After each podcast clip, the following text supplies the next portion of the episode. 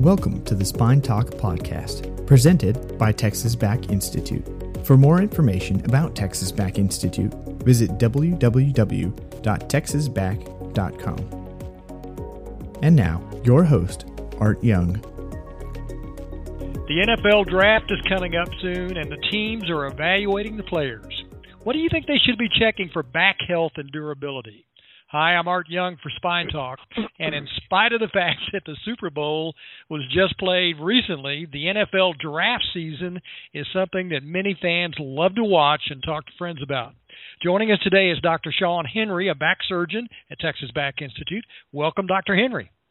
Thank you. Nice to have you here. The teams use all kinds of measurements from 40 yard sprints, vertical leaps, broad jumps, bench press strength.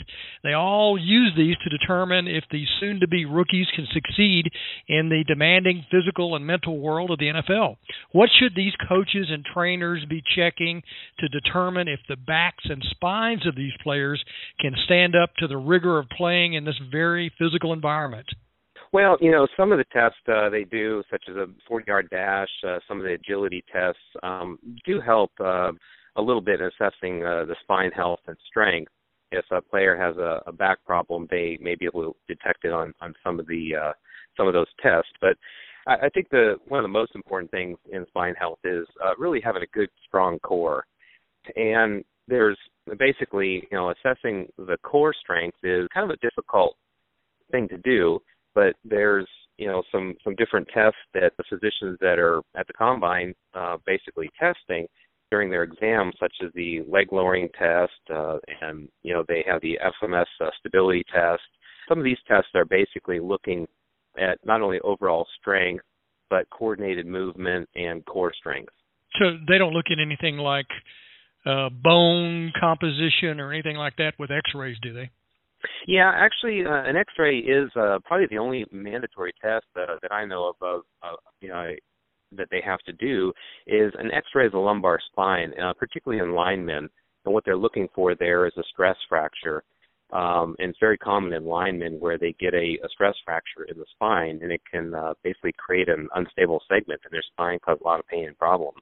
Some of the other testing they uh, can do is MRIs. Uh, with the MRIs, they'll be able to you know look at disc herniations and and um, any other you know bone injuries in the spine as well. Well, you look at spines all day long, every day, and you may or may not have evaluated some players, but have you got anything you would suggest from a physical or a diagnostic procedure to determine who might have back problems in the NFL?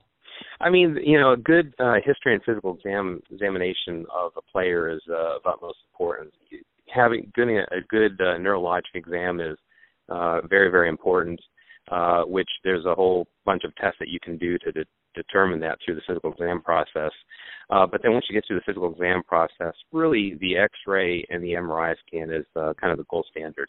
You mentioned, uh, you know, linemen or wide receivers. Uh, would different positions have different tests for back strength and flexibility? For example, would a would an interior lineman be checked for different factors than say a wide receiver? Uh, yes, it would. You know, it's uh, you know the uh, you know reserve receiver and a quarterback may not be uh, checked for that uh, stress fracture I talked about earlier, but the uh, lineman definitely would because they're uh, definitely more susceptible to it. It's uh, kind of very well known in the industry that if you're a lineman, you you may get a stress fracture your spine. They start off in a, a flex position and then their their back is extended back and they they take a load from their opponent and they create these stress fractures. So you know, versus a you know a quarterback or receiver, uh, you know, you're going to look at uh, other things like maybe disc herniations, uh, maybe some neck injuries. Yeah, even with the with the sophistication of the NFL, uh, and, and goodness knows they are very sophisticated in terms of determining strength and utility. Injuries are always the deciding factor for success from one team over another. They're all pretty much good players, and when whenever that injury report comes out, you know the line in Vegas changes dramatically.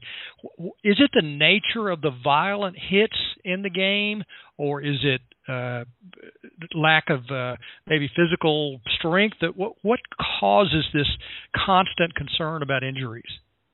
Well, you know they're they're putting their body through a lot of stresses and loads. Uh, some of the problems they may have uh, could come from uh, you know repetitive uh, activities that they do, uh, such as you know the football uh, uh, the, linemen. But uh, the you know other um, injuries that uh, occur could be just uh, one traumatic event that, that sets it up for uh, problem or injury for them.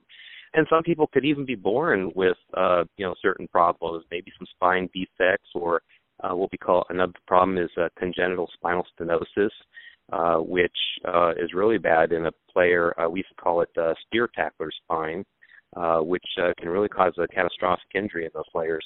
What we had, we actually did a piece on uh, stenosis and how, how does that work when someone gets a stinger? What should that be telling the player or the trainer? Well, you know, a stinger or a burner is uh, a term used to basically talk about compression of a nerve root uh, in the cervical spine, the neck. And uh, when a player gets a hit, you know, they've got a football helmet on, it's heavy. Uh, they get a hit or a load against the, the neck or spine. When it compresses on that nerve, it you know stings and burns down the arm. Well, that's not good for the nerve, and uh, you know, once or twice may be okay, but if they keep getting repetitive stingers and burners, it's going to cause injury to the nerve. Uh, and then you have spinal cord stenosis in the cervical spine, which compresses on the spinal cord, and that can cause severe uh, problems and injury, um, especially if the player is, you know, spear tackling or, you know, they get uh, a bad hit. Are you aware of any, you know, exercise or skill tests that would uh, maybe suggest to uh, an expert like yourself to find out which players have that propensity? They may not have it now, but they've got you know a propensity towards back and spine problems. Is there any any diagnostic tool for that? Well, there's um, you know outside of imaging, um, some of the testing is uh, there's a McGill protocol. That was something that came out in 2001 in the Exercise uh, uh, and Sports Science Review. Uh, basically, it looked at low back disorders. Uh, it was kind of a evidence-based uh, prevention and rehab. Um, basically, it looked to look at uh, muscle endurance uh, of the torso stabilizers, and it basically consists of four tests, and that's that's a pretty good test to do. Uh, there's other things like uh, isokinetic uh, dynamometers, uh, where basically using machines, you're kind of looking at at strength, uh, range of motion. Uh, something commonly used is Cybex testing. Um, you, know, you can do Cybex testing for you know joints, knees, you know spine. Um, so it's kind of a a machine that's basically telling you the strength and range of motion of, of certain joints and and the spine. Yeah, but do you, do you have a favorite NFL team? Oh, the Cowboys. What do they look like this year? well, I I hope they uh, I hope they do well. Um, I'm I'm rooting for them. All right. Well, getting ready for the NFL draft is the topic of the day this time. On Spine Talk, joining us was Dr. Sean Henry of Texas Back Institute. Thank you, Dr. Henry.